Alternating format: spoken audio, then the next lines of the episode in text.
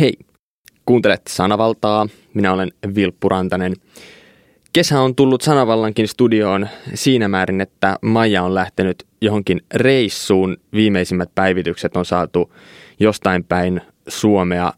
Tunturienkin kuvia on näkynyt. Ilman jaksoa ette kuitenkaan jää, sillä tätäkin on ennalta ajateltu. Kuulette seuraavaksi jakson, joka on äänitetty huhtikuussa. Aihe on kuitenkin nyt ja tulevaisuudessakin ajankohtainen, nimittäin internet. Älkää ymmärtäkö väärin, tämä ei ole uusinta. Tämä on jakso, jota emme vain olleet saaneet mahtumaan tähän lähetyskalenteriimme. Nauttikaa jaksosta ja nauttikaa kesästä.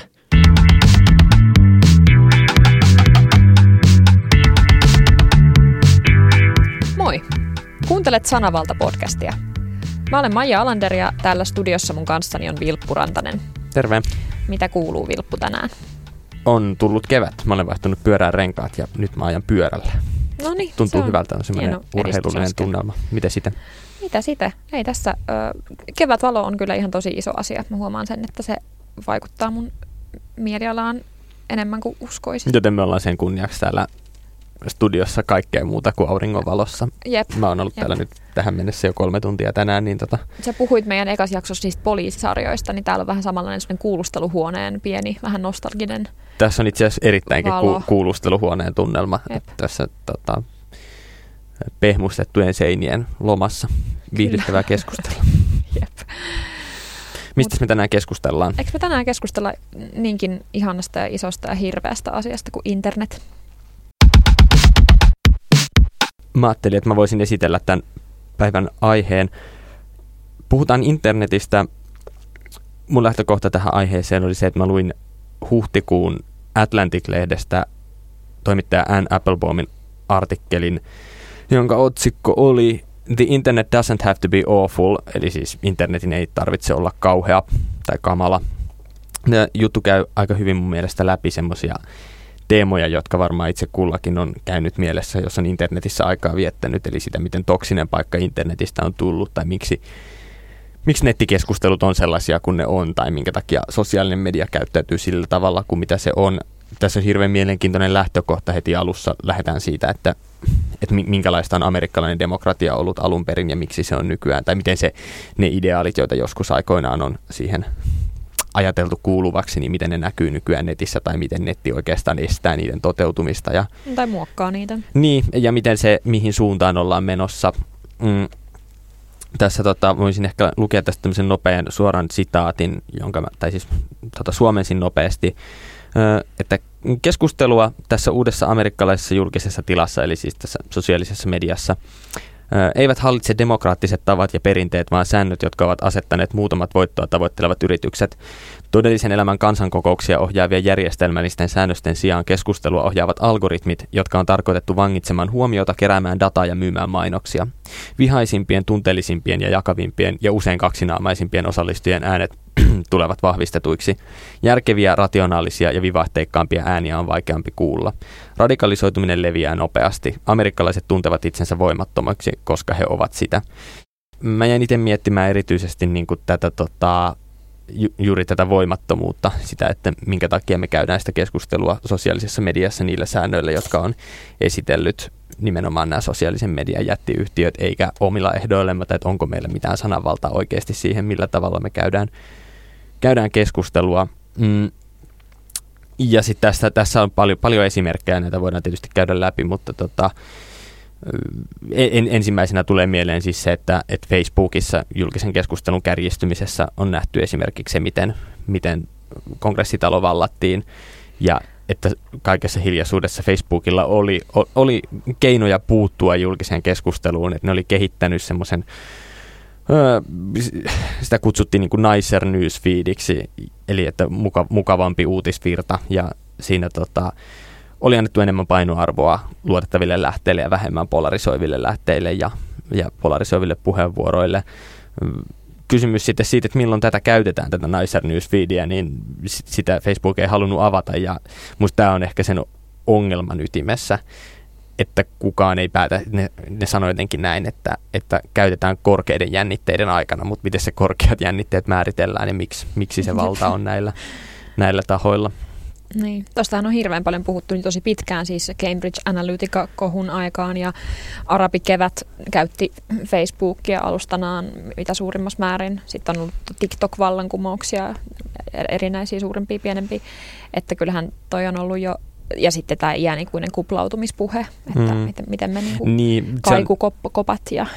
Mutta siinä on mun mielestä tietysti vielä niinku tasoeroja, että jos me puhutaan niinku jostain kuplautumisesta tai siitä, että ihmiset viestivät vain ystäviensä kesken Facebookissa, niin siitäkin on vielä niinku pitkä matka tavallaan siihen, että se on niinku valtavia poliittisia voimia kokoava järjestelmä, joka sitten toisaalta yhdistää vain tietynlaisia ihmisiä. Että jos, jos ne kuplat olisi semmoisia kaksikymmentä ihmisen kuplia, niin se on eri asia kuin se, että meillä tulee niinku kymmeniä tuhansia ihmisiä johonkin ryhmään ja sitten ne siellä pääsevät niinku flippaamaan keskenään. Niin kyllähän meidän normaali elämä on siis kuplia täynnä ja ihmiset kerääntyy omien yhteisöjensä kanssa.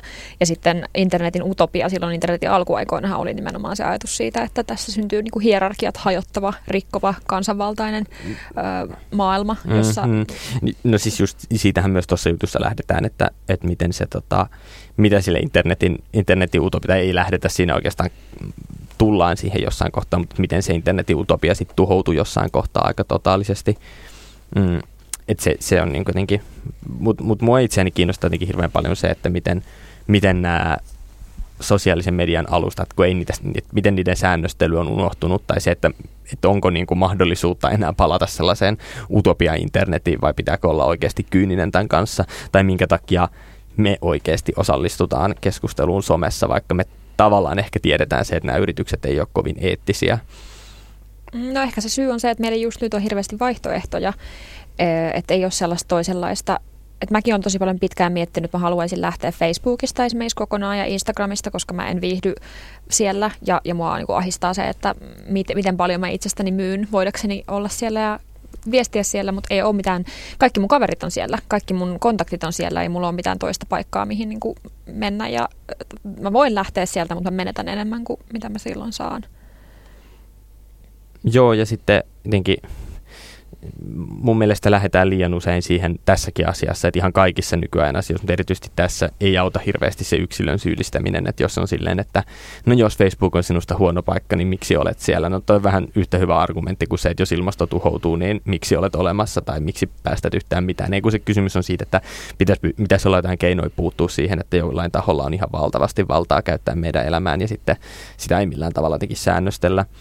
Mm, ja tietysti niin kuin säännösteleminen on semmoinen, joka jakaa ihmisten, ihmisten mieliä ja musta niin kuin, tämä on tietysti semmoinen keskustelu, keskustelu, josta voidaan puhua siis siitä, että musta tuntuu jotenkin, että puhutaan hieman ohi suun, että, että, tai ohi keskustelukumppaneista siinä, että ollaan, että, että voi tavallaan kannattaa säännöstelyä ja vastustaa säännöstelyä näiden nettifirmojen suhteen ja olla oikeastaan samat tavoitteet tai samat mielipiteet pohjimmiltaan, mutta sitten se reitti, jota pitkin siihen lopputulokseen pitäisi päästä vaihtelee.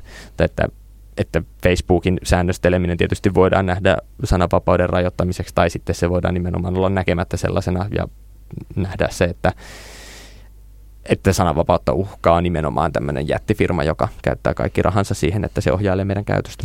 Niin, mutta sitten myös on hyvä muistaa myös se, että kaikki se informaatio ja ihmisten reaktiot ja muut, mitkä siellä sosiaalisessa mediassa leviää, niin eihän ne niin kuin ole olematta ihmisten Ö, oikeata sisältöä. Tai silleen, että ei se, ei se Facebook, vaikka, se, vaikka Twitter tai Facebook tai mikä tahansa alusta niin kun ajaa meitä yhä kärjekkäämpään kommunikaatioon ja niin kun, ö, ne haluaa sitä, että me jaetaan ja kommentoidaan ja, ja, ja silloin me jaetaan ja kommentoidaan enemmän, jos se herättää meissä voimakkaita negatiivisia tunteita, mitä siellä on, että ihmisen psykologia vaan toimii niin, mutta kyllähän ne kaikki asiat silti on oikeasti meidän sinne tuottamia, että kyllähän se kertoo jotain myös ö, ehkä tärkeistäkin asioista, jotka ihmisiä keskusteluttaa, että ei niitä voi vaan niinku pyyhkästä mm, pois, mm. että sekin, että jos tr- Trumpin Twitter-tili suljetaan, niin eihän se ratkaise sitä ongelmaa, että Trumpilla on hirveä määrä seuraajia ja ne asiat, mitä se ajaa, niin herättää ihmisissä hirveästi kannatusta.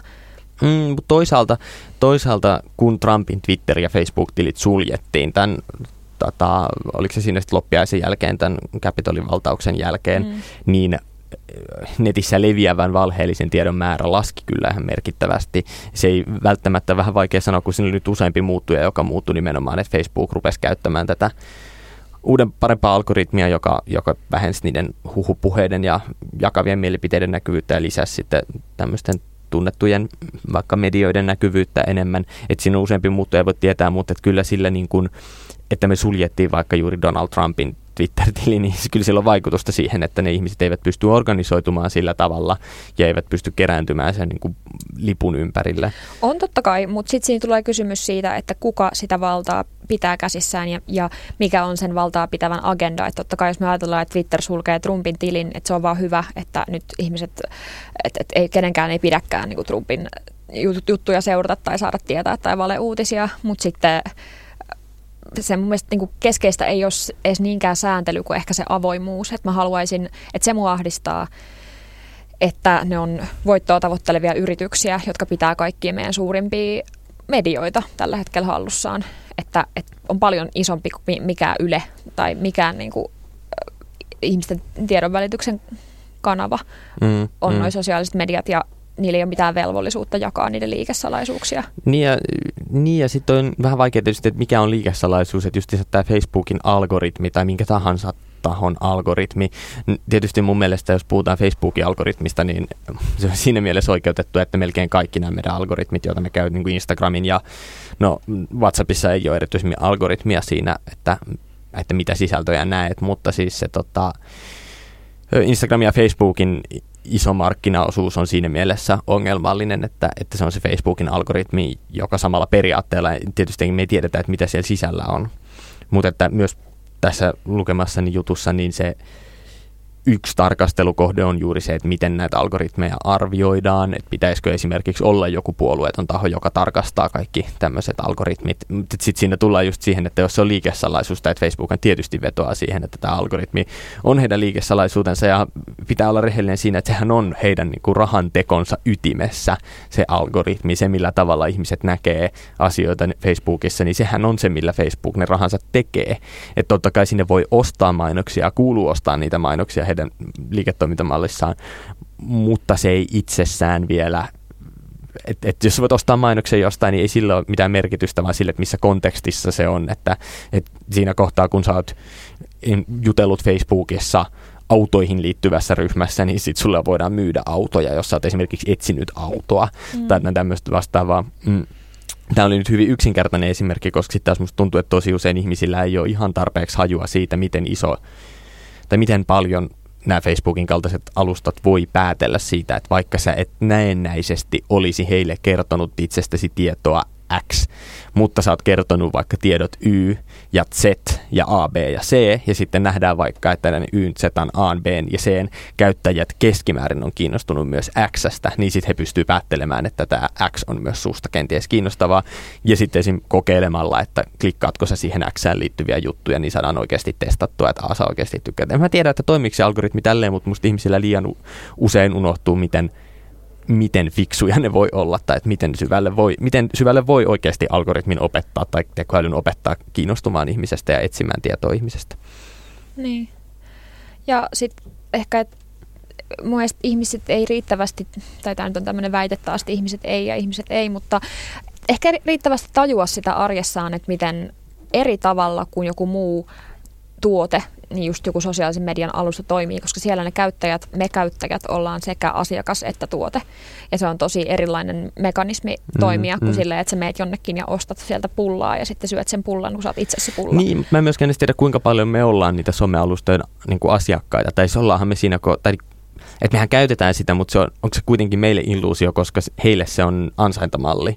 Eli että heidän asiakkaitaan on ennen kaikkea mainostajat tai sitten tahot, joille voi myydä meidän tiedot, koska niitäkin voi kaupata ja niillä on valtava arvo, että ollaanko me oikeasti edes somen asiakkaita. No ollaan me siinä mielessä, että tarvitsee meitä ja haluaa niin kuin parantaa sitä kokemusta ja tehdä siitä meille koukuttavamman, jotta me pysytään siellä. Mm. Kyllähän sillä tavalla asiakkaiden kanssa niin, pelataan. Niin, siis voihan se ehkä hain enemmän semmoista niin kuin kontraa siihen, että, että jos, me ei, jos me ei oikeasti saada olla niin kuin Me, me, meidän niin kuin ajatukset ei kiinnosta sinänsä, vaan että, että meille yritettäisiin myydä enemmän tuotteita, niin kuin Facebookin tuotteita, vaikka että he yrittävät myydä sitä samaa tuotetta, eli sitä samaa Facebookia meille mahdollisimman paljon, tai samaa Instagramia, että me jäädään koukkuun sinne ja katsotaan enemmän niitä juttuja, mitä siellä tulee vastaan. Niin siinä mielessä joo, mutta että, että kuitenkin somelle suurin asiakas on mainostajat, ja se, että niin kuin hyvin merkittävä osa maailman mainosrahasta menee Facebookille. Ja sitten tietysti Googlesta pitää puhua myös tässä yhteydessä, mutta Googlella nyt toi somepuoli on vähän pienempi. Mm. Mun mielestä tässä on kiinnostavaa erityisesti tälleen pandemian aikana ajatella sitä, että, että sosiaaliset mediathan on periaatteessa ne on niitä tiloja, missä me kokoonnutaan, varsinkin nyt kun me ei voida kokoontua fyysisesti tapaamaan mm. toisiamme, että miten äh, ihan kapitalismin alkuajoista se niin kuin perusansaintalogiikka on perustunut sille, että rajataan sellaisia asioita, resursseja tai tiloja, jotka on periaatteessa yhteisiä tai on ollut yhteisiä ja sitten tehdään niistä on omistuksessa olevia ja tavallaan ehdollisia, että sun pitää tehdä jotain päästäksesi tänne tai maksaa tai te, niin kuin, öö, jotta sä voit saada omistusasunnon, niin sun pitää ottaa lainaa ja tehdä työtä mm, ja mm. niin kuin, et sitoo ihmisiä tietynlaisiin velvollisuuksiin, jotta ne voi saada takaisin sen, mikä periaatteessa voisi olla jo yhteistä. Niin mun mielestä se on... Tai mikä oli alun perin yhteistä, niin, että niin. Facebookhan oli tämmöinen yhteismaa. Niin, yliopiston sisällä. Ö, tai, tai asioita, jotka on ihmisille tosi perustavallaan tosi tarpeita, niin kuin sosiaalisuus tai, tai juoruilu. Mm, et, mm. Et se, niin kuin, musta se on kiinnostavaa, että miten apinat juoruilee ja, ja ihmiset on vaan niin kuin huipentuma siitä, että miten se on tärkeää meidän sosiaalisuudelle, että me voidaan spekuloida ja miettiä ja, ja jotenkin supsutella kavereiden kanssa, että mitäköhän toi on tehnyt ja, ja niin kuin, ja itse huomaan tekemäni sitä jatkuvasti, että yksi isoimpia syitä, miksi mä hengaan Instagramissa niin paljon, on se, että mä voin nähdä ö, etäisten tuttujen storeista, että ei vitsi, toi on raskaana ja toi on mennyt naimisiin ja mitä, mitä mä nyt tostakaan tiennyt. Ja sit se herättää jonkun ihmeellisen sellaisen, että no nyt mä, nyt mä niinku on perillä mm. asioista. Mehän puhuttiin pari jaksoa sitten nimenomaan näistä somen epätiloista ja siinä kohtaa nimenomaan pohdittiin sitä, että, tai muistan itse pohtinen just samaa kysymystä, että onko se oikeaa sosiaalisuutta, että mä näen jonkun tommosen, tai että juoruilussakin, niin sehän on, niin kuin sanoit, hirveän tärkeää ihmiselle, mutta sitten yksi iso ongelma siinä on se, että eihän, ethän sä varsinaisesti juoruu kenenkään kanssa, jos sä vaan huomaat videon, jossa joku on raskaana tai joku tekee jotain, niin sehän nyt olet tavallaan silloin, se ei ole mikään tieto, joka on välittynyt jonkun ihmisen kautta tai että siinä on jotain sosiaalisuutta. Että se on semmoinen fiilis sosiaalisuudesta, että minä olen ihmisten, läsnä ihmisten keskuudessa, mutta tosiasiassa en ole. Ja hirveän kiinnostavastihan se eroaa juoruilusta siinä mielessä, että jos me, jos niinku simpanssit juoruilee porukoissa silleen, tai ihmiset, että ne niinku vähän niinku levittää jotain juttua ja vähän maustaa sitä ja muuta, niin sosiaalisessa mediassahan mä seuraan jonkun ihmisen itse tietoisesti suodattamaa performanssia itsestään, mikä on tosi eri. Niin, mutta se ei vähennä sitä liioittelua välttämättä, että ihmiset tekee sitä sitten itse. Ei, et, ei, ei, mm. ei, ei, mutta se on mun mielestä kiinnostavaa, että se tarina on luotu itse ja ja kuitenkin, ja sä, sä mainitsit tuossa alussa siis säännöistä, että miten nämä kaupalliset toimijat, niin kuin Facebook ja Google, ja niin kuin ne luo meille sääntöjä, joiden varassa meidän sitten tulee toimia sosiaalisesti. Niin se mua kiinnostaa tavallaan esimerkiksi Facebookissa, että eihän sellaista ö, sosiaalisuuden väylää ollut kuin joku tykkääminen tai jakaminen mm. ennen Facebookia, ei kai. Ehkä jossain... Sehän oli, käsittääkseni tämä tykkää-napin keksijä on jokseenkin katunut keksintöään, että mitä se on tehnyt ihmiskunnalle, että se on, tietysti mä en muista, että mikä tämän kritiikin ytimessä on, mutta sehän on sangen passiivinen sosiaalisuuden tapa. Mm. Mutta silti sillä on valtava vaikutus, että, että algoritmit just nostaa niitä eniten tykättyjä. Niin siis sehän on varmasti, varmasti niin kuin erityisesti Facebookille se arvo siinä, että ihmiset kertoo, mistä he pitää. Niin. Ja sitten, koska me ollaan jälleen kerran niin sosiaalisia, halutaan kuulua joukkoon, niin me tykätään niistä, mistä muutkin tykkää. Siis ihan pelkästään se, että kun mä menen nettikauppaan selailemaan ja klikkaan jotain tuotetta, niin sitten se on silleen, että muut, jotka ovat hankkineet tämän, niin ovat mm. hankkineet myös tämän, joten varmaan sinäkin haluat, että haluat olla niin kuin muut. Mm. Se on tosi vahva väline. Niin ja sitten siinä on tietysti, toi nettikauppa esimerkkikin on vielä silleen, aika läpinäkyvä, että siinä sanotaan, että muut, jotka ovat ty- tykänneet tästä, ovat pitäneet myös tästä ja sitten se lopputulos on se, että, että sä voisit tykätä ja voi, saatat päätyä ostamaan sen tuotteen, mutta koko ajan siinä on jotenkin semmoinen, että jos tätä samaa kuitenkin tehdään myös piilossa, ei kerrota, että me, me kohdennettiin sulle tällaista mainontaa, koska sä olit tehnyt tälleen toissapäivänä ja koska sä olit tehnyt tolleen to, niin kuin sitä ennen, että me ollaan koko ajan vähän semmoisen syväuskoisen tilassa, me toivotaan, että mitään pahaa ei tapahdu, mutta sitten jossain kohtaa meille kyllä vielä valkenee, että, että politiikkaan on vaikutettu jollain tavalla, niin kuin tapahtui Brexitin osalta ja niin kuin tapahtui sitten Trumpin kaksituhattakuusitoista osalta ja sitten kaksituhattakaksikymmentä osalta myös oli vaalivaikuttamista, mutta lopputulos ei sitten ehkä ollut niin, niin merkityksellinen lopulta. Niin, mutta sitten toisaalta tullaan myös siihen, että, että maissa, joissa vaikka on tosi hyvin niin kuin vahva diktatuuri, sensuuri, rajoittaminen, niin sitten nimenomaan sosiaalisen median alustoilla löydetään niitä pieniä porsaanreikiä ja löydetään tapoja, vaikka TikTok on niin kuin tosi poliittinen alusta, ollut mun mielestä kiinnostava esimerkki, jonka Hesarin kuukausiliite oli nostanut esiin tässä TikTokia käsittelevässä pitkässä jutussaan. Öö, on siitä jo jonkun aikaa, milloin se on ollut. En mä nyt löydä. Mutta siis kuukausiliite teki jutun TikTokista, öö, niin siellä oli muun muassa esimerkkinä tämä, että öö, yhdysvaltalainen... Eikö ne ostanut niitä, niitä tota Trumpin kampanjalippuja? Joo, joo, joo. Siis se oli pois. Ihan hauska pränkki. Että mm. ne tota, oli ostanut hirveät määrät Trumpin jonkun kampanj- kampanjatilaisuuden lippuja ja sitten vaan jättänyt menemättä sinne niin, että Trump joutui olisi esiintymään siellä tyhjille, tyhjille katso, puolityhjille. Mm, niin. Mutta sitten esimerkiksi tämä mielestäni kiinnostava yhdysvaltalainen seitsemäntoistavuotias Feroza Aziz oli aloittanut tämmöisen TikTok-videon, missä hän ihan vaan niinku ripsiä kihartaa ja sitten huomaamattomasti ripsiä kihartaessa alkaa puhua uiguurien asemasta Kiinassa ja niinku keskitysleireistä ää, siellä. Ja sitten tietenkin tämä video ja hänen tilinsä pian sitten poistettiin joku verukkeen varalla ja sanottiin, että joo, että hän on jotain yhteisösääntöä rikkonut sitten. Mutta että ta- tavallaan tollaiset mahdollistaa ihan tosi paljon mikrotason ja ru- ruohonjuuritason vaikuttamista myös mun mielestä mm. positiivisessa mielessä. Et eihän, niin kuin, ja, ja arabikeväästä voi olla montaa mieltä ja silleen, että se on aiheuttanut hirveästi väkivaltaa ja sisällissotia ja, ja muuta, mutta joka tapauksessa isoja liikkeitä. Niin ja se on aina aktivo, aktivo kansalaisyhteiskuntaa, niin sehän on hyvä riippumatta siitä, että ei ehkä pidä ajatella liian kir- selkeästi sitä, että mikä se sisältö on, vaan enemmän sitä tapaa, että jos meillä on paljon ihmisiä sorretun hallituksen alla, niin sitten he saavat äänensä kuuluville. Mutta mun mielestä sekään ei ole ongelmatonta, että se tapa saada äänensä kuuluville on sellainen, että jollain tämmöisellä somejätillä voi olla valtaa, valtaa tehdä jotain ja sitten tullaan juuri siihen kohtaan, että jollain maalle ollaan niin valtavasti esimerkiksi taloudellista valtaa, kuten vaikka Kiina, että miten Kiina, no Facebookia ja Googlea nyt ei Kiinassa voi käyttää ja siellä heillä on omat somensa sitä varten, mutta että, että miten vaikka sitten vähän kauemmas niin kuin somemaailmasta siirrytään uudenlaisiin teknologiayrityksiin, että miten vaikka Netflix käyttäytyy joidenkin alueiden kanssa, joilla on hyvin konservatiiviset näkökulmat, miten vaikka Venäjän kanssa toimitaan, että saako siellä tietynlaista, tietynlaista sisältöä näyttää ollenkaan tai tuleeko bänniä koko palvelulle, että pystyykö siinä kohtaa palvelu sanomaan mitään muuta kuin, tai tekemään mitään muuta kuin taipumaan. Ja sitten jos se käy niin, että tämä taipuminen tapahtuu, niin ei pidä jotenkin ajatella, että tämä internet vapauttaa meidät kaikki, jos se tapa, jolla se internet vapauttaa, on niin hauras. Mm, totta kai on tosi hauras, mutta sitten mä mietin, että mikä olisi se vaihtoehto, että jos ajattelee aikaisemmin, että kyllähän niinku perinteinen mediakin tosi tarkasti, siinä se on ehkä niinku läpinäkyvämpää, että ne valitsee tehdä jutun jostain, tai Greta Thunberg vaikka, niin kyllähän perinteisellä medialla on ihan valtava merkitys siinä sen niinku ihmisen nostamisessa ja sen asian ää, tie, niinku tiedottamisessa ja eteenpäin viemisessä ja niinku eteenpäin jakamisessa. Että ei siitä olisi tullut sellaista ikonia, jos ei siitä olisi tehty niin paljon juttuja. Mm, mm.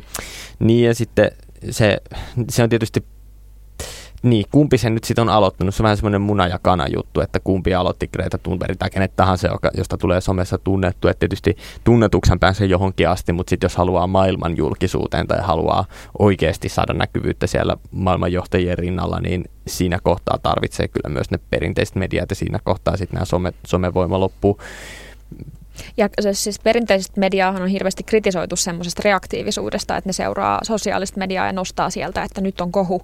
Ja sitten se tavallaan validioidaan jotenkin, että nyt on oikeasti kohu, kun Hesarikin tästä uutisoi mm. tyyppisesti. Niin ja ensin ja joskus tapahtuu sitä, että kun iltapäivälehti nostaa kohun, sitten sit nousee somekohu ja sitten sen jälkeen uutisoidaan, että nousi kohu ja sitten uutisoidaan siitä, miten moraaliton tämä kohu oli, vaikka se saattoi olla alun perin sen kyseisen median alkuun panema. No mut hei, tuossa aikaisemmin tuli todistettua, että Facebook, tässä kohtaa nimenomaan puhuttiin Facebookista, Facebook voisi olla parempi paikka. Heillä on olemassa metodeja sen ilmapiirin parantamiseen, mutta mm. he eivät niitä ole käyttäneet. Maija, millä tavalla sun mielestä Facebook voisi olla parempi? Mitä sä haluaisit enemmän someen ylipäätään? Mä haluaisin keskustelua. Siis, että, että somehan on niin kuin näennäiskeskustelua. Että se on sitä, että joku tulee ja sillä on asia ja sitten se oksentaa sen asiansa siihen jotenkin kärkkäästi ja sitten toiset tulee omine asioineen, niin kuin vähän liippasee ehkä samaa aihetta ja sitten kommentoi sitä ja sitten tykkäilee hirveällä stormauksella toisistaan, mutta se semmoinen jotenkin, mä mietin se muistissa, kun tuli toi tota, cl- clubroom, ei mikään classroom. Clubhouse. Clubhouse, kiitos. Mm. Mikki Hiiren kerhotalo äh, tonne. Ja sittenhän sehän oli hirveän elitistinen, tai on jotenkin just se, että sinne pitää tulla sillä kutsulla ja jotenkin se toimii vaan iOSilla ja mitä muuta. Ja mulla tuli heti semmoinen vastareaktio, että no yäkät, en mä haluu edes tonne, että mun poikaystävä on siellä ja mä oon vaan, että pyh, että et minua ei kukaan tonne kutsu, niin ei kiinnosta, mutta... Sun poikaystävä ei kutsu sua sinne? No kun ei mulla ole iOSia myöskään. Aa, okay, äh, mutta, mutta siis, niin se, että... Et siellä minusta oli kiinnostavaa se, että on niitä huoneita, missä ihmiset keskustelee ja sitten ei edes naamoillaan, vaan pelkästään äänillään. Mm, ja miten mm. se voi toimia, miten ne ei puhu niinku päällekkäin. Mutta sitten toisaalta kyllähän puhelimessakin puhuminen on tosi vanha keksintö jo ja ihmiset osaa siinä olla. Että se voi jopa olla, että se ääni on semmoinen, koska sitten paljon on puhuttu siitä, että ihmiset on niin ilkeitä ja hirveitä toisilleen somessa, kun ei näe eikä kuule toisiaan ja silloin on paljon helpompi niinku sivaltaa ja suoltaa. Mutta sitten mietin, että ihmisen ääni on kuitenkin niin... Öö, värikäs ja semmoinen jotenkin, että et, jos mä kuulen toisen äänen, niin mun on vähän vaikeampi kutsua sitä vaikka jotenkin hirveillä sanoilla. Mm. Niin, ja sitten siellä on niinku oikea se huone, se tila, mikä mun mielestä somesta puuttuu, että se, se on vaan sellaista niinku,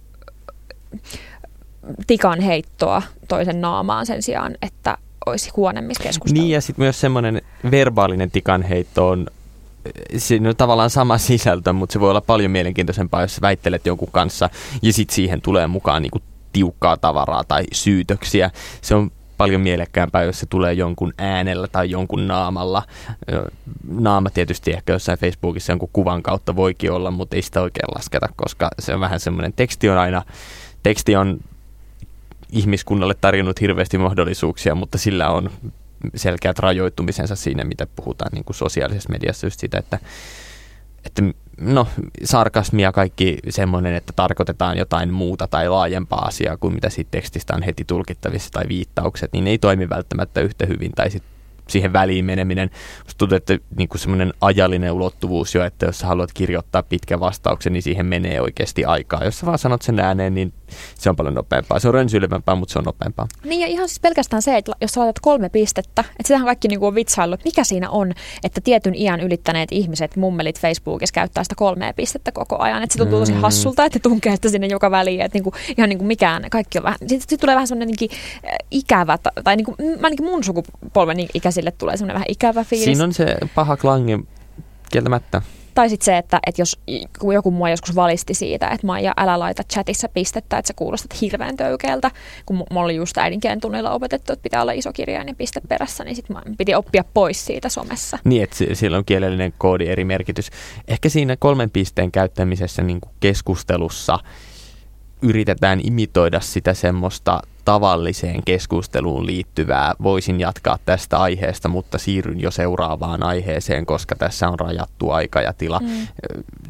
tilannetta. Sen sijaan, että tai, et, normaalisti ihan hyvin voisi sanoa, semmoisen, antaa semmoisen kolme pistettä, että tämä lause jatkuu, mutta toisaalta ollaan tätä mieltä, bla bla bla, mennään eteenpäin. Mm. Että se ei, se jotenkin ei... Se on ehkä sitä. Mulla on yksi ystävä, joka aina keskustelussa on sellainen maneeri, että se aina kun se kertoo jotain juttua tai kaskua tai anekdoottia, niin se lopettaa sen silleen, mutta... Ja sitten menee seuraavaan. Se on musta ihan uskomata, että sillä on aina mutta lopussa. Ja se on vähän se paha, koska vaihtaa. Se tavallaan tarkoittaisi kyllä sitä, että tämä juttu jatkuu. Me odotamme vastausta tähän kysymykseen. Joo, se on ärsyttävä, mutta sitten se on tavallaan tosi... Mä tykkään siitä, koska se jättää sen avoimuuden. Se ei, niinku, sille ei tule sitä viimeistä sanaa tai semmoista illuusioa siitä, että minä tiedän kaiken vaan, mutta... Mm, se, mutta se on, onko se sitten vähän semmoinen niin kuin ajelehtivainen tai semmoinen kuva, joka tulee, jos ihminen puhuu silleen, että se jää niin kuin, siihen jää se viimeinen. Mutta se toisaalta myös avaa toiselle ihmiselle, sit sä voit jatkaa tästä. Se on totta ja sitten musta must tuntuu, että somessa, somessa niin kuin keskeyttämisen mahdollisuudet on myös hirveän rajalliset, että jos joku lähtee blastaamaan ihan täysin jotain, joka ei ole kaikkien muiden keskustelijoiden mielestä sopivaa tai tälleen, niin sen keskeyttäminen on mahdotonta, että kukaan ei voi... Et, koska se mahdollista, sä voit puhua samaa aikaa. Kasvokkaisessa keskustelussakin voi puhua samaa aikaa, mutta sitten menee mielekkyys aika nopeasti, koska sä et saa mitään selvää omista tai toisen ajatuksista. Mm. Et se sitten vähän rajoittaa. Ehkä myös se, että somekeskustelussa, kun kaikki on jäljitettävissä, tietenkin sä voit poistaa sieltä omat kommentit, ja sitten sua niinku syytetään siitä, että sä teit niin, tai, tai Instastorit hävii kaksikymmentäneljä tunnin aikana tai muuta, mikä sekin hämmentää tosi paljon sitä keskustelua, kun ei, ei niinku tavallaan näe, että mistä se lähti, koska me ollaan totuttu somessa siihen, että me voidaan seurata sitä. Niin ja se toisaalta myös rajoittaa keskustelun keston kaksikymmentäneljä tuntiin, että se monet, monet, ko- niin, mutta monet kohut kestää suunnilleen sen kaksikymmentäneljä tuntia, että seuraavana päivänä on jo uudet aiheet. Niin, mutta tavallaan mietin se, että eihän meidän normaalissa keskustelussa asiat, ei niistä jää mitään jälkeä. Ei niitä voi mennä palaan lukemaan jostain myöhemmin. Niin, että onko se sitten on aiheuttanut... kiusalliset muistot. Niin, niin ja, ja, ja vääristyneet muistot, niin kuin, että mitäköhän mä siellä bileissä eilen. Ja kaikilla on vähän eri kuva siitä. Mutta sitten somessa me voidaan mennä sinne sille suurennuslasin kanssa, että itse asiassa tämä henkilö on vuonna kaksituhattaviisi sanonut tälleen. Mm. Ni, niin tekeekö se sitten siitä keskustelusta myös, mm, että pyritään jotenkin... Tai tietenkin musta tuntuu, että mä keskustelen, jos mä keskustelen ihmisen kanssa somessa, vaikka Facebookin kommenttiketjussa, niin mä en keskustele sen ihmisen kanssa vaan yhdellä aikatasolla, vaan koko ajan kaikkien sen aikaisempien kommenttien kanssa. Ja sitten siitä tulee tosi skifiä ja outoa. Ja siitä lähtee puuttumaan se niin kuin kontakti ja välittömyys. Mietitkö sä, kun sä kirjoitat jotain kommenttia someen, että miltä se näyttää viidentoista vuoden päästä, kun joku kaivaa se esillä? No ilmeisesti en mieti, koska mä oon kuitenkin törmännyt näihin omiin Facebook-muistoihin, niin on aivan ihania, kun sieltä tulee, että kymmenen mm, vuotta sitten mm. postasit tämän, että itkisitkö kyyneleen, jos kuolisit. Niin, kymmenen vuotta sitten sulle ei ollut lupaa käyttää Facebookia, että sillä tavallaan se, että siinä on tietyt rajoitteet. Että, et, musta oikeastaan se on ihan mielenkiintoista, että miten maailma muuttuu siinä kohtaa, jos jokaisen meistä histo- historia tallennetaan kokonaan. Että, että se kuulostaa aika semmoiset Black Mirrorilta, jota me ei olla ehkä edes niin kuin tunnistettu, että miltä esimerkiksi tulevaisuuden työnhaku näyttää, jos semmoisella sinänsä kielletyllä, mutta täysin mahdollisella pikkusella vaivannäyllä työnantaja voi selvittää potentiaalisesta työntekijästä ihan kaiken. Sitten kun sillä on joku tausta jossain Facebook-ryhmässä ja se tuleekin vastaan, et, et, miten sä saat sun tiedot pois sieltä, sen, tällaista niin kuin käytännöllistä mekanismia siihen, että tyhjennä omat tietoni tästä päivämäärästä eteenpäin ei ole. Ja sitten joku voi tietysti argumentoida, että sehän on ihan oikein, että jos joku on käyttäytynyt tyhmästi Facebookissa, niin sitten siitä tulee tieto, mutta ei me olla oikein puhuttu siitä, että onko tämä oikeutettua tai että onko se niin kuin järkevää, että tämä on ikuinen tämä tieto, joka jää. Niin, ja sitten se, että, että sehän tavallaan estää sen ihmisen mahdollisuuden muuttua ja kasvaa ja oppia omista virheistään, jos tietää, että niihin kuitenkin aina palataan. Että et vaikka se, se semmoisen niin perinteinen poliitikko syytetään tekopyhyydestä, että miten sä nyt oot tota mieltä, kun sä vielä viime viikolla olit toista mieltä, niin mm. mä, mä en muista kuka nyt kirjoitti tästä, mutta hyvin kirjoitti just siitä, että et tekopyhyyshän on sen edellytys, että sä opit ja pystyt muuttamaan mieltäsi jostain asioista. Niin ja nimenomaan se, että jos me nähdään siitä vanhasta vain semmoinen yksi kommentti, että hei, sinä olet käyttänyt tällaista sanaa tai sinä olet tällä tavalla suhtautunut kanssakeskustelijaan tai sinä olet ollut tätä mieltä, niin siitä puuttuu aika paljon sitä, että mikä se kehityssuunta on. Että jos joku on ollut aivan törkeä ja sitten se on vähän vähemmän törkeä, niin siinäkin on jo parannusta. Että et jos me nähdään sitten vaan tämä vähemmän törkeä pätkä, niin sitten se on vaikea hahmottaa, että okei, että suunta voisi olla parempi. Mutta tuossa on sitten taas se, että perinteinen kikka, siis retorinen kikka, että on ensin ihan hirveän törkeä ja sitten on vähän vähemmän törkeä, niin, niin sitten sä vaikutat ihan siedettävältä. Terveisiin Jussi Halla-aho niin, esimerkiksi. Kyllä, kyllä. Siis tämä on enemmän tämmöinen, ehkä enemmän liittyy yksilöihin semmoisessa niin kuin yksityisessä merkityksessä, kun esimerkiksi julkisuudessa toimiviin henkilöihin, tietysti julkisuuden henkilöihin kuuluu, kuuluu kohdistaa sitä, mutta just semmoinen, niin kuin, että olisihan se täysin, tai valehtelu erikseen, mutta että kyllähän on täysin mahdollista, että joku poliitikko on käyttäytynyt yhtä huonosti kuin Jussi Halla-aho joskus. Hän on kasvanut ja todennut, että tämä ei olekaan se tapa, jolla minä haluan viestiä, ja sitten hän on muuttunut, että sitten jos häntä rummutettaisiin niillä vanhoilla, vanhoilla blogipostauksilla päähän, niin kuin Jussi Halla-ahoa, siihen olisi tietysti helppo vastata, että olen pahoilla, niin tähän ei Halla-aho pystynyt, niin se Mm. silleen oikeutettua, mutta että, että se on vähän eri tilanne. Mm. Ja sitten myös kiinnostaa se, että kuitenkin se on niin hirveän pieni ja suodatettu osa meistä, mikä sinne someen päätyy ja mikä sinne jää tavallaan dokumentaatioksi meistä, että se on aina jollain tavalla meidän oman ö, itsehillinnän tai jonkun oman julkisen minän läpisuodattunutta ja mm, kontekstisidonnaista. Mm. Se on jonkun tunnetilan ja jonkun ajankohdan synnyttämään. Se on vastauksena aina johonkin. Että eihän sitä voi pitää semmoisena jotenkin puolueettomana tai objektiivisena kuvana meistä. Niin sitten se on hurjaa, miten ison painoarvon se silti saa. Niin ja tietysti mielenkiintoista myös, että miten paljon me saadaan just ton takia, että se on aina reaktion johonkin. Jollainhan se aloite aina on, mutta että se, että sulla montako kertaa sulla on oikeasti se aloite johonkin sosiaalisen median keskusteluun, että se on se sun viisitoista minuuttia julkisuudessa, kun sä onnistut saamaan jonkun aiheen sinne keskusteluun, että se on niin harvinaista herkkua, että sitä ei voi oikein pitää semmoisena demokraattisena elementtinä. Että just se reaktiivisuus johtaa ehkä siihen, että meillä on vaan vain yksi osa itsestämme käytössä. Ja sitten se asettaa meidät kyllä aika epätasa-arvoiseen tilanteeseen, että jollain on ne mahdollisuudet tuoda esille omia ajatuksia ja aloittaa keskusteluja, joillain toisilla niitä ei ole ollenkaan.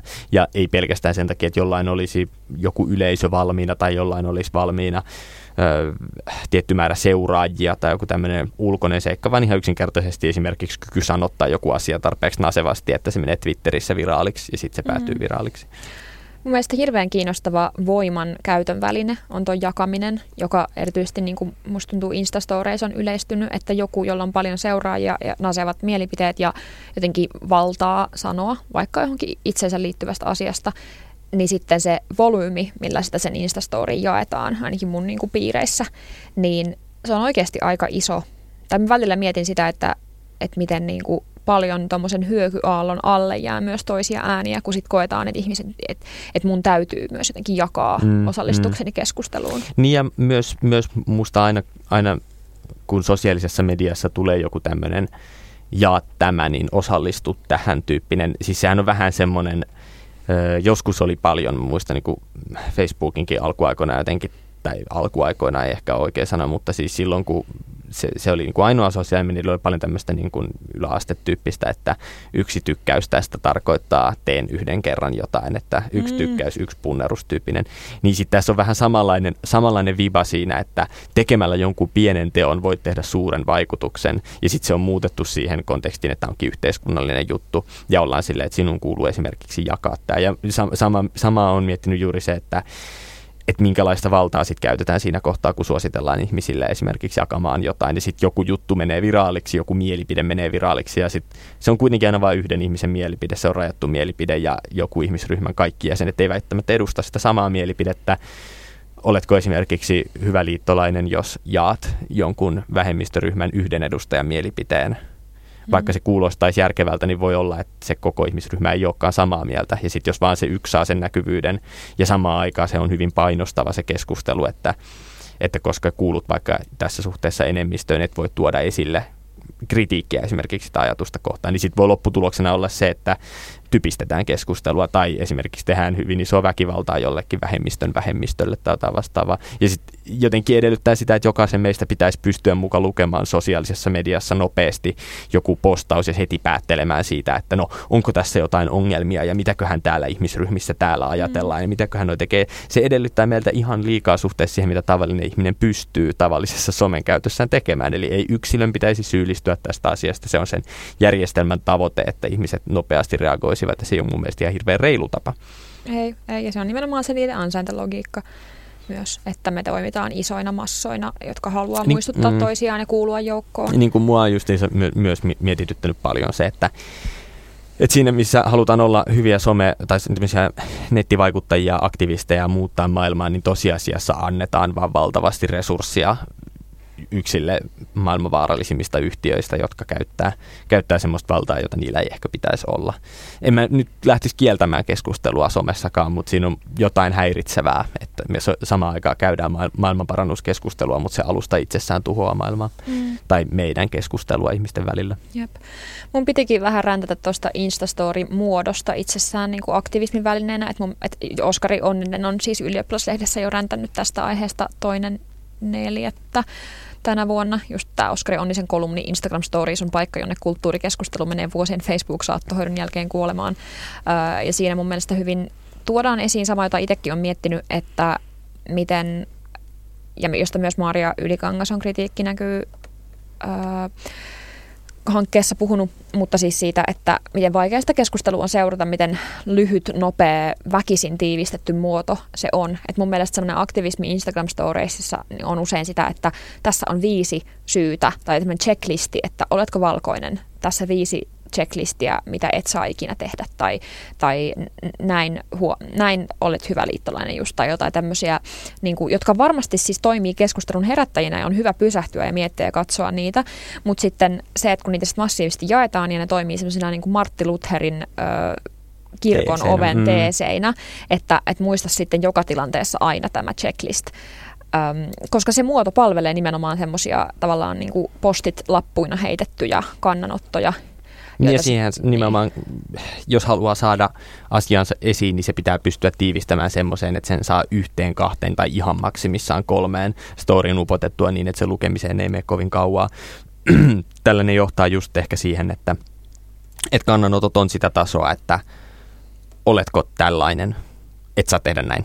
Ja sitten sit, onhan niin tämmöiset ohjeet on varmasti ihmisille hyviä semmoisia peruslinjoja, että on tietysti hyvä ymmärtää, niin kuin, että ihan yhtä lailla me sanotaan lapselle, että silleen omistatko tuon karkin, et, se on kaupan hyllyssä, se on kaupan omaisuutta, et saa varastaa sitä. Että tämmöiset yksinkertaiset moraaliset koodit on semmoisia, jotka kannattaa opettaa ihmiselle, mutta sitten se ongelma on se, että jos niistä ei tule yhtään syvempää moraalista keskustelua, että saatko sitten kuitenkin tehdä jotain sen takia, että se konteksti onkin eri tai että siihen tulee jotain muuta, muuta mukaan, niin siitä voi olla eri mieltä ja siitä saa olla monta mielipidettä, ja sitä, mutta se ongelma vaan on se, että se keskustelu ei voida käydä, että sitä ei, se keskustelu ei tapahdu ja jos sitä ryhtyy tapahtumaan, niin some, se some vaan räjähtää niin. Ja sitten lopputulos ei ole kenestäkään kiva. Jep, ja sitten sä et pysty seuraamaan sitä, että mistä tämä homma lähti, mihin tämä kritiikki kohdistuu, kuka tässä. Mäkin olen niin monesta seurannut niitä ketjuja silleen, että okei, okei, että tässä on nyt tosi kuumentanut keskustelua varmasti ihan syystä, mutta mä en yhtään tiedä, missä se alkulähde on. Niin mä en, niin kuin, ja sitten mulle tulee välillä semmoinen olo, että just jos on vähän passiivisempi Instagramin käyttäjä vaikka tai julkaisija, niin menee sinne niin kuin, tulisi niin kuin astus ovesta keskelle sellaista täydessä mellakassa olevaa katumielenosoitusta ja ei yhtään tiedä oikein, että mikä täällä. Se mun, mä tiedän, to, toinen puoli huutaa, että tule meidän joukkoon ja toinen puoli huutaa, että tule meidän joukkoon. Ja sit yritäpä päättää siinä, että kumpaan joukkoon meet, kun et tiedä välttämättä mistä on edes kyse. Ja molemmat joukot on sitä mieltä, että ottamatta kantaa, otat kantaa toisen puolesta. Juuri näin, juuri näin. Ja sitten, ja sitten myöskin se sellainen tietty, että, että niin kuin näihin vähemmistöjuttuihin, joista puhuminen siis tosi paljon jännittää jopa tässä podcastissa, koska pelkään sanovani jotain väärin. Öö, ja varmasti tulen sanomaan, mutta siis jotenkin se, että on kaksi vaatimusta enemmistön edustajalle. Että toisessa, toisessa on, että vetäydy, anna tilaa, öö, tee tilaa, älä ota sitä tilaa itsellesi. Eli tavallaan tee sellainen negatiivinen teko, joka on tosi vaikea hahmottaa, koska siitä on, on helppo olla positiivisesti, että mä menen nyt, mä menen tonne, mä äänestän tota, mä kirjoitan ton, mutta sitten sellainen niin kuin negatiivinen, koska sitä negatiivista tilaa, jonka sitten jättää, on tosi vaikea nähdä, että missä se nyt on ja kuinka paljon tämä mun negatiivinen teko niin, niin sitten on ehkä vaikea auttaa. hahmottaa, hahmottaa tai että se pelko siitä, että se sun negatiivinen tila, että jos sä jätät sen tilan, niin kuka sen täyttää. Et, mm. et siitä on hirveän vaikea sillä hetkellä tietää, että jos sä päätät olla jostain asiasta hiljaa, niin täyttyykö se on mahdollista, että se täytyy myös esim. Jollain fasistisella paskalla. Et sit sen niinku, se on vaikeaa, pitää luottaa ja sitten joskus voi tulla huonoja seurauksia. Jep, jep. Niin, ja sitten toisena vaatimuksena jotenkin just, että ota selvää ja, ja kouluta itseäsi, mutta tee se niinku vetäytyessäsi. Tai jotenkin, mm, niinku, että et mm, se on... Mm. Se on hankalaa. Mutta sitten tuossa on myös vähän semmoinen, että jos se teesi on semmoinen, että kouluta itseäsi, niin se on vähän semmoinen, siinä on jotain elitististä, että jos on niinku kouluta itseäsi, ihan niin kuin kaikilla ihmisillä olisi yhtäläiset kyvyt kouluttaa itseään. Silleen aika tyypillinen etuoikeuden piirre on se, että on esimerkiksi hyvä lukutaito, mikä ei ole millään tavalla itsestäänselvyys Suomessa, että on hyvä lukutaito tai yep. pystyy, varsinkin, että onko lukutaito englannin kielessä, mikä on sitten vielä niinku aivan eri juttu. Tulee, että sitten voidaan jossain jaksossa, kun on paremmin aikaa, niin syventyä ihan tähän nimenomaan ke, niinku ymmärtämisen etuoikeuteen tai siihen, että kuinka paljon se merkitsee, että sulla on sosiaalisia taitoja, mutta et, et, sit, niin. Ja myöskin sen tavallaan puheen tilan ja yleisön omaamisen etuoikeuteen tavallaan, että mä en missään nimessä halua väheksyä sitä, miten iso ja arvokas ja rankka teko on vaikka tulla ulos vähemmistöedustajana ja ottaa se kaikki paska, mitä siitä väkisinkin myös sitten saa osakseen ihan niin kuin tappouhkauksiin asti ja sen jälkeen kantaa sitä niin kuin vähemmistön edustajan viittaa. Että sehän on tosi iso teko mm. ja sitä niin kuin tosi rankka juttu myös. Ja kunnioitukseni kaikille, jotka sen tekee. Mutta sitten samaan aikaan mietin vaikka itseni kohdalla, että mä en voi sanoa olevani, on tiettyjä, tiettyjä myöskin vähemmistöryhmiä, joihin kuulun, mutta en ole vielä siinä vaiheessa, että uskaltaisin lähteä niiden lippua kantamaan tai jotenkin olemaan silleen, että myös siksi, että mä pelkään, että olenko mä sitä riittävästi tai että voinko mä niin kuin, ottaa vaikka mu- muun sukupuolisuuden kohdalla jotenkin sellaisen, että hei, että et, että vienkö mä sitten tilaa joltain, joka on vielä enemmän sitä. Niin, jotenkin... se, se on, niin kuin, tää on mun mielestä oikeastaan se ilmentää sitä, mitä someen on rakennettu sisältää, sisältää lytetty nimenomaan, että onko, onko ihminen itsessään riittävä. Tai että se, että totta kai että sama kritiikkiä on käyty niin kuin kaikkea mediaa kohtaan, että luo ihmisistä vääränlaisen kuvan. Ja sitten ajateltu jotenkin, että some tämän nyt rikkoo, että ihmiset saavat olla itseään, mutta oikeastaan me mennään jopa, jopa siihen, että ihmiset saa olla itseään, kunhan he ovat sitä vaan omassa mielessään, niin julkisuudessa se joudut kuitenkin kaikkien arvostelun kohteeksi, se ei ole niin kuin nättiä. Mm. Tai se, seuraukset voi olla yksilölle tosi ikäviä.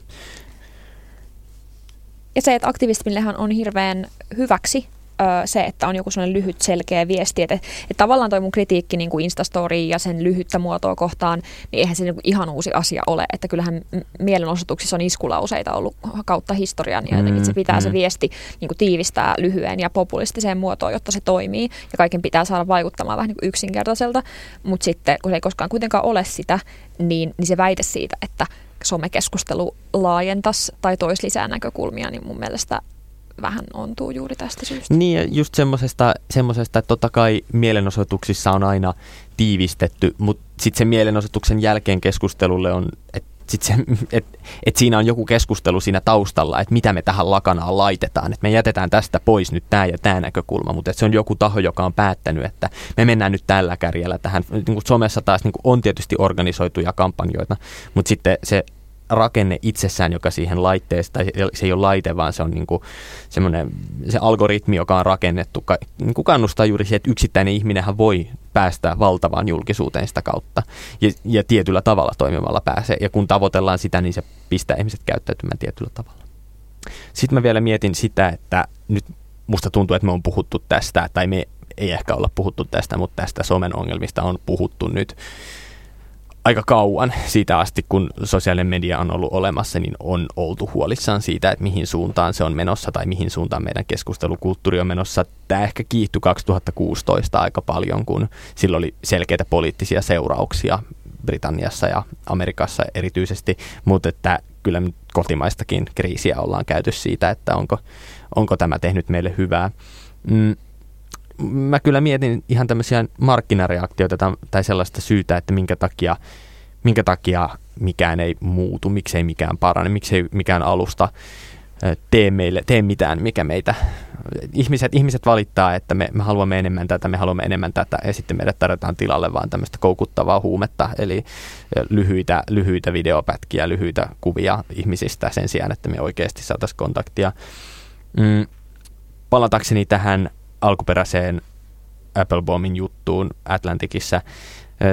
Siinä kritisoitiin vähän sitä ajatusta, joka mulla on ollut, tai mä oon miettinyt, että, että eikö se ongelma lähde aika pitkälti siitä, että kun kaikki nämä somejätit kuuluu, tai että somejättejä on oikeastaan Facebook ja Twitter, ja Twitterilläkään ei mene erityisen hyvin taloudellisessa mielessä, tai saattaa nyt mennä paremmin, mutta että se on kuitenkin vähän erilainen sosiaalinen media, mm. joka, jossa kaikilla ei ole samalla tavalla ääntä kuin Facebookissa, ja Facebookin kohdalla pitää puhua ihan yhtä lailla samaan aikaan sit Instagramista. Se ongelma musta on se, että, että kun on vain yksi firma, ja ei ole kilpailijoita. Ei ole mitään riskiä, että ihmiset siirtyisivät pois Facebookin alustoilta. Et totta kai meidät on koukutettu siihen ja meidän kaikki valmiit ystäväpiirit löytyy sieltä, ryhmät on siellä valmiina ja seuraajat on siellä valmiina. Se, että menisi johonkin toisaalle, niin se on aika raskas prosessi. Mutta toisaalta kukaan edes voi aloittaa sellaista prosessia, jossa se siirtäisi oman so- somekäyttöönsä johonkin muualle, kun sellaista vaihtoehtoa realistisesti ei ole.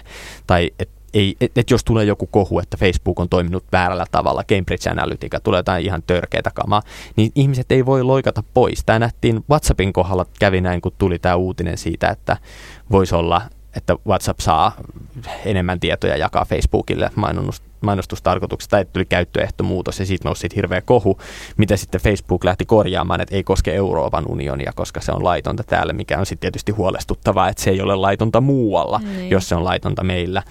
Mutta silloin ihmiset rupesivat hirveällä tahdilla vaihtamaan signaaliin. Ja sit kertoi, tai Telegramiin. Niin, ja sit se kertoo just siitä, että kun on vaihtoehtoja, niin ihmiset myös käyttää niitä vaihtoehtoja. Että tässä jutussa Francis Fukuyama, joka oli haastateltuna, sanoi, että, että ei se välttämättä tämä näiden pilkkominen ratkaisi sitä ongelmaa, koska niillä tahoilla olisi silti Ne, se sama valta, joka niillä on nykyään, eli vaikuttaa siihen keskusteluun. Mutta se, mitä mä taas ajattelen on, tai niin kuin pohdin tähän vastauksena, on se, että eikö se sitten kuitenkin rajoittaisi sitä heidän tapaansa tapansa, kykyään tai riskiä, mitä liittyy siihen, että jos me ruvetaan vaikka vaientamaan jotain tietynlaista keskustelua, niin sitten ne ihmiset karkaa toisaalle. Niin, ja sitten ne isot yhtiöt ostaa ne pienet, mihin ne on karannut. Niin, ju, no just toihan on, että, että mikä se oli tämä viimeisin keissi, että joku taho yritti ostaa jonkun, se taisi liittyä, olisiko se liittynyt tukkuihin, että saako ruokatukkuja ostaa niin, että kaikki keskittyy yhdelle taholle, ja sitten markkinaviranomainen sanoi, että ei saa ostaa, että tämä on laitonta. Niin, että samalla tavalla, että voisiko, Facebook on yrittänyt ostaa Snapchatia, mutta se ei ole onnistunut siinä. Sen sijaan ne on päättänyt tappaa Snapchatin kopioimalla se ominaisuudet, että se on aika hyvin onnistunut. Mutta se kaksi asiaa, mitä Facebook tekee, on se, että se joko ostaa nämä kilpailijat, tai sitten se kopioi ne kaikki ominaisuudet.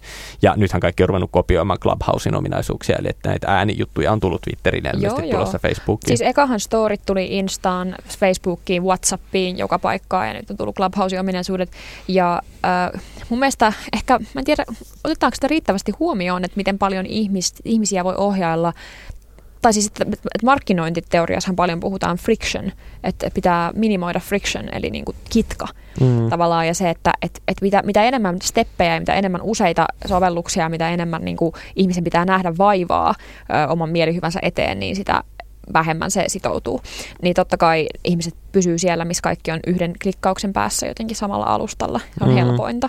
Niin ja mikään alustahan ei ole tehnyt helpoksi siirtymistä toiselle, että ei ole missään semmoista, että siirrä kaikki kontaktini, siirrä Jeep. ystäväni toiseen paikkaan. Toisin kuin puhelimien suhteen, jos haluat vaihtaa Androidista iPhoneen, niin sitten siellä on semmoinen tota, muuttoapuri, joka siirtää sun tiedostot paikasta toiseen. Somessa kenelläkään ei ole. Toisaalta minkä takia kenelläkään, tai siis Facebookillahan on siis, että sä voit tuoda sun Facebook-kaverit sun Instagramiin sen takia, että se on sama lafka, mutta et en mm. tietenkään halua mitään kaverilafkaa auttaa siinä kohtaa, että mutta siis se, mitä mä ajattelen, on justiinsa, ja esimerkki oli tämä siis, että kun Facebook rupesi öö, säännöstelemään sitä, miten tämän viime loppiaisen kongressitalon valtauksen jälkeen Trumpin kannattajien viestit leviää, niin hirveän iso osa heistä loikkasi pois ja siirtyi näihin kaikkiin muihin tämmöisen oikeistonäkökulman omaaviin.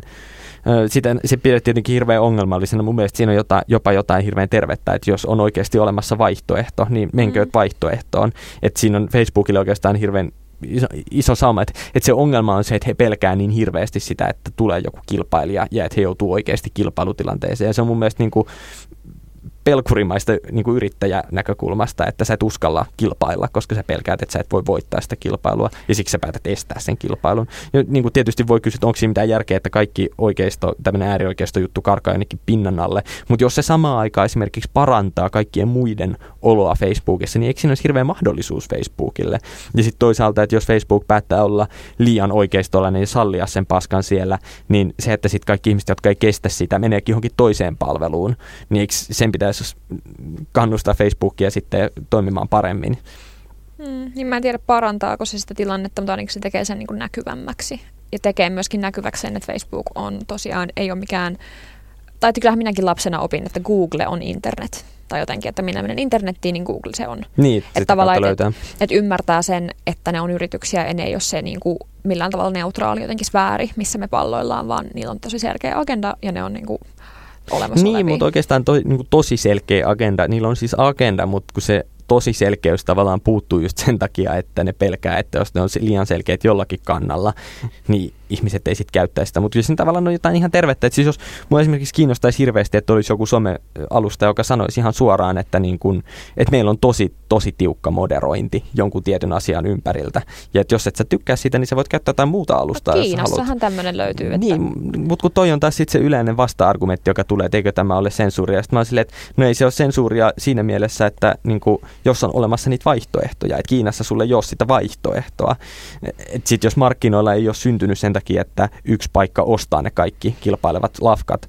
Että niin kuin voisi ajatella, että jos se on silleen, että Snapchat vaikka sanoisi, että, että me otetaan todella tiukka suhde ää, rasismiin tai tämmöiseen vihapuheeseen, että meillä on tosi tiukat filterit tälle, niin varmasti osa ihmisistä haluaisi käyttää sitä mieluummin. Mm. Mutta se ongelma on se, että koska kaikki tavoittelee sitä markkinavoittajuutta, sitä, että kaikki on sun käyttäjiä. Mm. Ei ole semmoista. Se on vähän niin kuin suomalainen mediakenttä, että meillä on vain pari isoa toimijaa ja siis ei just, ole pieniä ääniä. Mä olin just vertaamassa. Siis on, tuota, mutta et niiden niin, niin kuin mutta et jos miettii brittilehdistöä, mm. brittilehdistöä, niin Guardian on vasemmalla ja sitten joku Daily Mail on siellä toisella puolella ja sitten on hirveä määrä eri lehtiä, jotka, niin kuin, joilla on selkeä lukijakuntansa, joka sitten seuraa niitä. Ja sitten totta kai ne voi kommentoida toisen lehden niin kuin, jotain mm, nostamaa mm. asiaa ja sitten niiden omat seurat, että voi olla kauheata. Mutta tavallaan, että tuossa mä sitten taas mietin sitä, että joo, että okei, että se on suorempaa ja selkeämpää, mutta siitä jää sitten kokonaan taas mahdollisuus. Tavallaan, että mä, mä, mistä mä pidän internetissä, niin on se, että vaikka se ei ole toiminut, niin siellä silti edelleen on se joku mahdollisuus, että ihmiset, jotka eivät muuten törmäisi toisiinsa, niin siellä törmäävät toisiinsa. Niin, mutta et sitten mä myöskään ole liian skeptinen sen suhteen, että eikö ihmisillä olisi kiinnostusta törmätä toisiinsa, koska varmasti jos olisi olemassa joku sosiaalinen media, joka tunnettaisiin siitä, että siellä on paljon vasemmistolaisia ihmisiä, niin ihan niin kuin sinne ei tulisi joku oikeistolainen ördäämään tai sekoilemaan. Ja totta kai kyllä ne ihmiset niin kuin törmää ja sitten se voi johtaa siihen, että, että ne kontekstit on kaikille selkeitä, että, että okei sä tulit nyt tänne, täällä on vähän tällainen kulttuuri puhua.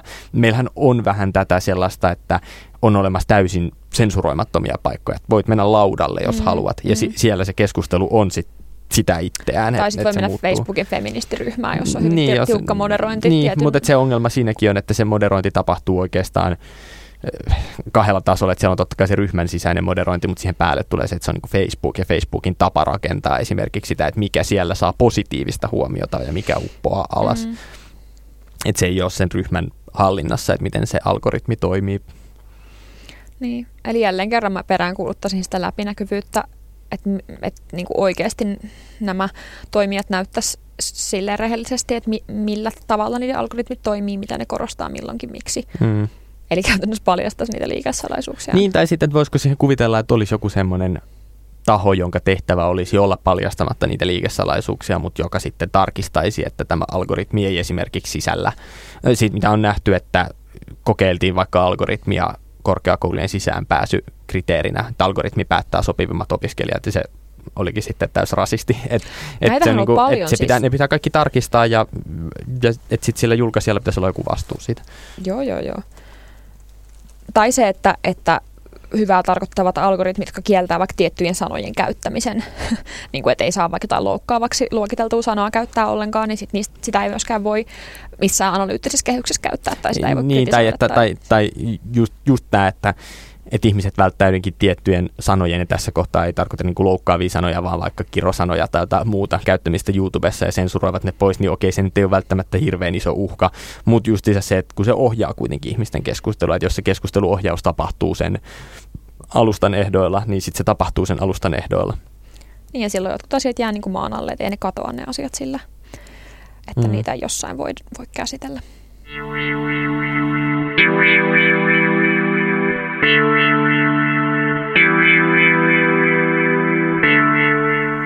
Ja siirrytään viimeiselle sanalle. Vilppu, mistä sanot tänään viimeisen sanan? Mä ajattelin jatkaa vielä tähän keskusteluun niin, että kukaan ei voi estää mun viimeistä sanaa. Kun puhutaan hirveän usein sosiaalisesta mediasta ja ollaan silleen, että, että kun se on tarjonnut niin paljon hyvää tälle maailmalle ja on tullut niin paljon uusia ääniä, jotka ennen tulivat tai joutuvat vaietuksi, ja tämähän on ihan totta, niin on. Mutta samaan aikaan sosiaalinen media on myös antanut kaikelle semmoiselle ihmiskunnan synkimmälle historialle, ihmiskunnan synkimmille toiminnoille ja tavoille uuden äänen ja sitten mahdollistanut, että se kohdistetaan tiettyihin ihmisryhmiin, joten ei ehkä pidä arvioida minkään toiminnon tai minkään median hyviä puolia ilman, että ottaa huomioon ne huonot puolet ja suorittaa semmoisen yksinkertaisen yhteenlaskun, että hyvät asiat minus huonot asiat ja katsoo, mitä jää viivan ylä- tai alapuolelle. Somessakin, kun me ollaan sitä mieltä, että miten maailman keskustelukulttuuri on kehittynyt, niin totta kai me ei voida kelata taaksepäin, mutta sitten kun suunnitellaan uutta suuntaa, niin pitäisi olla semmoinen selkeä mielipide siihen, että onko tämä nykyinen tapa oikeasti kestävä vai ei. Niin, ja tuohon voi ehkä lisätä sen, että aina sanotaan, että some on tehnyt jotain, niin eihän se tee mitään ilman niitä ihmisiä siellä. Ihmiset tekee, mitä ihmiset tekee uudella alustalla ja uusilla tavoilla. Näinpä. Mistä sinä sanot tällä viikolla viimeisen sanan? No, tämä on mun taas tämmöinen joku pieni hupailu, kevennys asia, mutta ehkä myös joku pieni anarkistinen toivemus, toivemus tässä, että mä opiskelin elokuvahistoriaa yhden kurssin verran toissa vuonna, ja siellä mun mielestä opettaja toi kiinnostavan havainnon siitä, että jos miettii elokuvan historian alkuhavinoita, kun oli noita maksimissaan minuutin mittaisia filmikeloja, joissa joku slapstick-mykkä-kaveri äh, tota, suihkuttaa jollain letkulla toisen märäksi tai jotain niin kuin tällaista ha- hassun hauskaa ja lyhyttä ja kevyttä, niin miten samanlaisia ne on kuin jotkut vainit tai TikTok-videot nykypäivänä? Että ollaan tuotu, tuotu semmoinen täydellinen ympyrä siihen, että me jälleen nauretaan niille samoille asioille, joilla me naurettiin silleen yli sata vuotta sitten. Juna ja saapuu asemalle, ahahaha. Juna saapuu asemalle, jep. Äh, ja sitten, mutta mä mietin sitä, että toisaalta jotenkin mihin joku sellainen hirveän korkeakulttuuriseksi tekeytyvä, jotenkin syvällinen, hieno, aristoteellinen ö, joku tragedia ei ehkä pysty, niin on se, että jossain lyhyessä TikTok-videossa, jota ihmiset jakaa, joka on nopeasti katsottavissa, jota ihmiset jakaa hirveällä volyymilla ö, ja varjoi. Mun mielestä on hirveän kiinnostavaa, että miten TikTokissa niinku, ihan sumeilematta, kun se kuuluu siihen kulttuuriin, että otetaan niinku toisen äänittämä ääninauha ja vaan tehdään se ihan samalla tavalla itse mm. ja lipsynkataan se siihen päälle. Et se on mun mielestä jotenkin kiinnostavan epäitsekästä, siis yllättäen, että et tavallaan, et en mä tuo siihen mitään lisää, että mä vaan näytän, että tää oli musta kiva juttu ja mä teen siitä mun oman version. Sehän on vähän niin kuin niinku hiphopissa lainaaminen tai sämplääminen, että kun sä sämpläät, niin se on kunnianosoitus eikä tekijänoikeusrikos. Mm, jep, jep. Ja sitten tavallaan tuossa korostuu siis se volyymi, että miten nopeasti se on tehty, miten nopeasti siihen liikkeeseen on liitytty. Totta kai sillä voi olla myös huonoja seurauksia, mutta tavallaan joku sellainen, että, että siinä on jotain sellaista selittämätöntä kepeyden anarkiaa ja poliittisuutta, että hei, teenpäs tällaisen ja sitten jaan sen ja se kasvaa ihan valtavaksi ilmiöksi. Niin kun, kun mun mielestä joskus vaikuttaminen voisi tapahtua myös hauskuuden ja kepeyden kautta.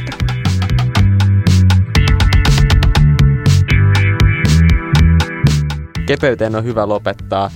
Tämä on ollut tämän viikon jakso. Mä olen Vilppu Rantanen. Kiitos Maija Alander. Ja muista tilata meidän podcasti, niin pysyt kartalla seuraavista jaksoista.